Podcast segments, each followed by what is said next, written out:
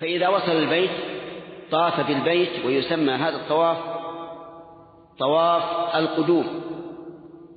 فإن كان من متمتع فهو ركن العمرة. وإن كان من قارن أو مفرد فهو سنة. يطوف سبعة أشواط. وللرجل في هذا الطواف سنتان. الأولى الرمل في الأشواط الثلاثة الأولى. والثانية الاتباع.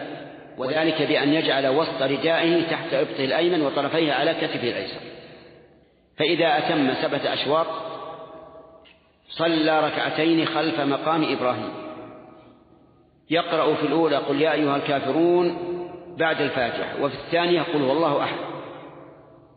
ثم يرجع إلى الركن أي إلى الحجر الأسود فيستلمه إن تيسر وإلا مضى.